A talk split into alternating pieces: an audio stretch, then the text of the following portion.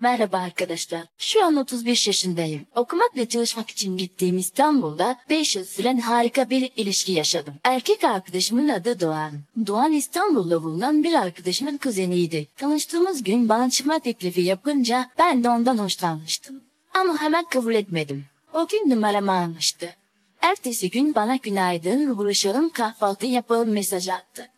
Ben de o gün boş olduğum için kabul ettim ve bir buluşmamızdan bir hafta sonra sevgili olduk. Doğan bana aynı evde yaşama teklifinde bulundu. Bu konuda emin değildim. Ama bana seninle bir dakika bile ayrılmak istemiyorum artık deyince ben de kabul ettim. Doğan lise mezunu. Babasının kurmuş olduğu kendi işleri var. Bir maddi durumu çok iyi. Bir akşam yemeği düzenleyip beni annesiyle kız kardeşiyle tanıştırdı. Babası iki yıl önce ölmüş. Güzel bir ev tuttuk. Annesiyle kız kardeşiyle birlikte Eşya işini hallettik. Sanki yeni gelin gibiydim. Doğan ne istersem aldı. Hem de en güzellerini. Sülalesindeki herkes beni tanıyordu artık. Bildiğin evli gibi yaşıyorduk. Ama benim ailemden, kız kardeşim haricinde kimse bu durumu bilmiyordu. Çünkü ailem feda bir yapıya sahipti. Kabul etmezlerdi, hatta bu durumu bozmaya çalışırlardı. Neyse, beş yıl süren okulum bitti ve babam hemen arayıp Sivas'a dön dedi. Akşam yemeğinden sonra durumu Doğan'a açtım. Sivas'a gidip ailemle konuşup ilişkimizi anlatırız dedim. Ama o hiç tepki vermedi, televizyon izlemeye devam etti. Doğan zaten ailemin böyle bir ilişkiye onay vermeyeceklerini biliyordu. Okul bitince de dönmek zorunda olduğumu biliyordu. O yüzden buna izin vermez ve benimle evlenir diye düşünüyordum. Son zamanlarda bana karşı çok ilgisizdi. Birkaç defa kabus gördüğünü söylemişti. Hem de bundan kaynaklıdır diye düşünüp üstüne gitmiyordum. Sabah işe giderken ona ikimiz için Sivas'a bilet alacağımı söyledim. O da bana sen git dedi ve evden çıktı gitti. Ben de biletimi aldım Doğan'a akşam üzeri saat dörtte uçağa biniyorum yazdım. Ama yine ne mesaj yazdı ne aradı. Ben de annesini aradım. Bir iki günlüğüne Sivas'a gidiyorum dedim. O da tamam sen git ailenle konuş. Bize haber ver. Biz sizin düğün işi için geliriz dedi. Ben de tamam dedim telefonu kapattım. Şaşkın bir vaziyette bütün gün bekledim. Doğan'dan hiçbir haber çıkmadı. Son kez aradım açmadı.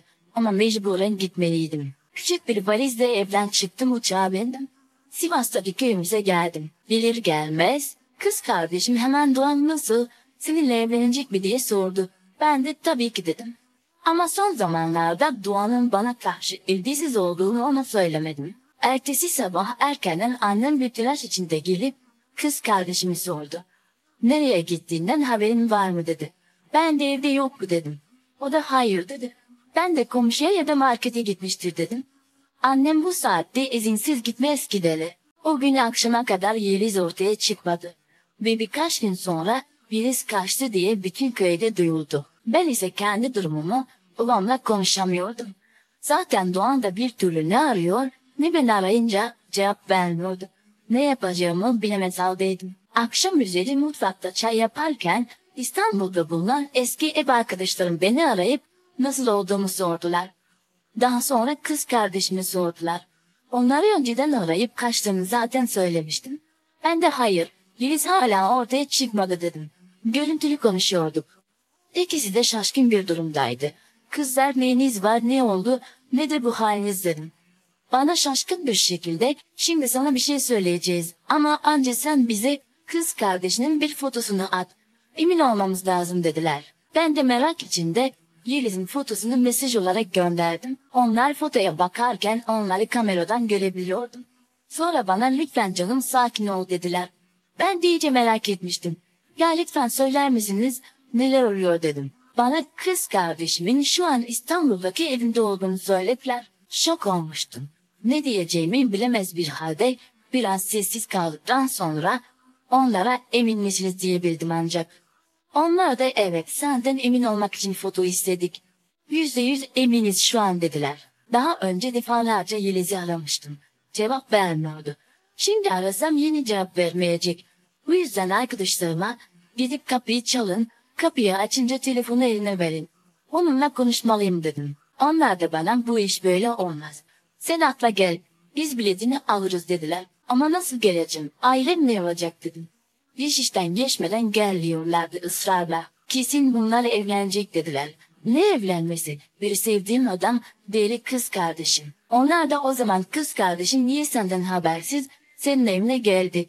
Ya Doğan niye sana haber vermedi dediler. Kızlar haklıydı. Zaten meraktan ölüyordum. Kız arkadaşlarım internetten baktık gece bilet var atla gel dediler. Kararımı verdim. Bizim köyde bir tanıdığın oğlu Hasan vardı. Ona haber verdim ve gece beni havalimanına kadar götür. Parasını verim dedim. O da kabul etti. Gece oldu. Hasan'ın arabasında gidiyorduk. Birden aklıma yoksa Yeliz'de mi Hasan getirdi havalimanına diye bir düşünce geldi. Ve kendisine sordum. O da hayır abla. Valla benim haberim yok dedi. Neyse havalimanına gelince Hasan'ı sıkı sıkı tembihledim. Sakın aileme benden bahsetme diye. Sonra bindim uçağa İstanbul'a geldim. Kızlar gelip beni aldı. Hemen saat kaç olursa olsun evime gitmeliydim. Zaten anahtarım vardı. Apartmana gelince hızlı hızlı merdivenlerden çıktım. Sanki kalbim duracak heyecandan. Kızlar da yanımdaydı. Kapıya geldim. Sessizce kapıyı anahtarımla açtım. Yavaş yavaş içeri girdik. Salon boştu, ışık yanmıyordu. Ondan sonra yatak odasına doğru küçük adımlarla yürüyordu. İkimiz çok heyecanlıydık. Odanın kapısına girince yavaşça kapı kolunu tuttum ve hafifçe açtım. Aralıktan bakınca gördüğüm şeye inanamıyordum. Kız kardeşim Yeliz ve sevgilim Doğan sarmaş dolaş uyuyorlardı. Hemen salona geldim. Daha fazla görmeye dayanamazdım. Sonra mutfağa koştum bir bıçak alıp onları öldürecektim. Ama kız arkadaşlarım beni sessizce o evden çıkardı. Daha önce onlarla yaşadığım eve getirdiler beni. Evin içinde bir sağa bir sola olta atıyordum. İyi de neden nasıl? Birbirlerini tanımıyorlar bile. Bu nasıl oldu? Nasıl bir araya geldiler? Delirmek üzereyim. Aklım almıyor. Harbiden aklım almıyor. Şaşkınlıktan bu duruma üzülemiyordum bile. Hani daha önceden tanışıyor olsalar tamam. Ama bunlar birbirlerini sadece benim aracılığımla telefonda gördüler. Doğan bu kadar aptal ve cahil değildi. Bunu nasıl yaptı? Hiç tanımadığı bir insanla. Bulunduğumuz ev bahçeli müstakil bir evdi. Biz bu konuyu konuşurken birden bahçeden sesler gelmeye başladı. Ebru kedi galiba. Yine çöpleri karıştırıyor. Kovayım şu kediyi dedi ve kalktı. Perdeyi açtı. Ama öylece kaldı. Ne konuşuyor ne hareket ediyordu. Elif ne oldu Ebru dedi ama Ebru hiç cevap vermiyordu. Ben de zaten ayaktaydım.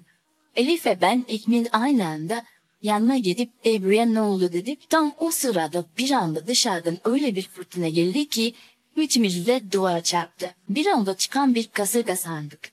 Zar zor kalktık. Bütün camlar kırılmıştı. Dışarı baktık ama hiç rüzgar yoktu.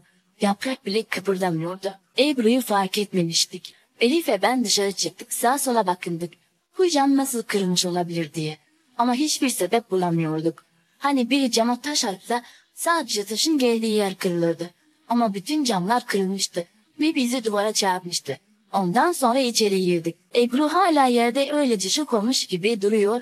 Sorduğumuz hiçbir soruya cevap vermiyordu.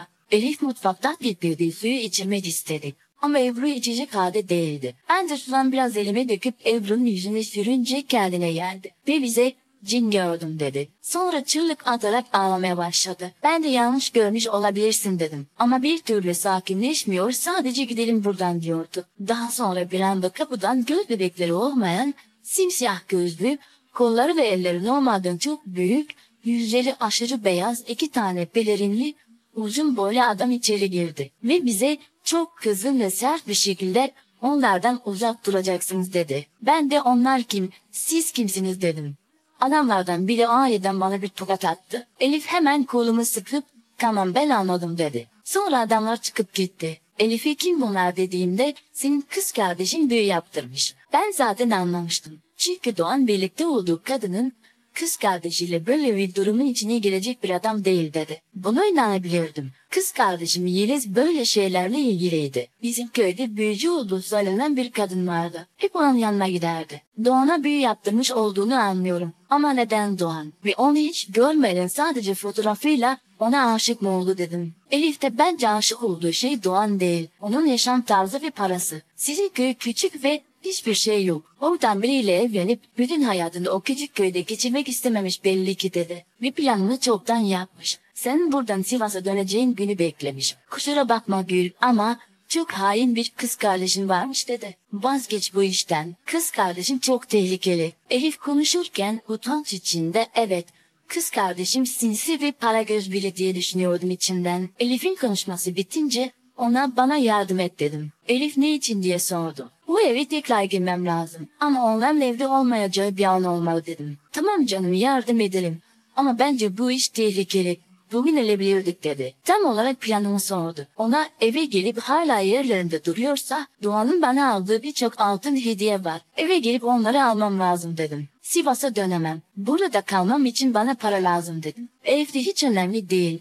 İş bulana kadar senden kira almayız. Sen bunları düşünme dedi. Ben de sağ ol canım arkadaşım. Ama o eve girmeliyim dedim. Tamam sabah olsun hallederiz dedi Evet sabah olmuştu. Evin olduğum mahallede küçük bir pastane vardı. Ben gidemezdim beni tanıyorlar.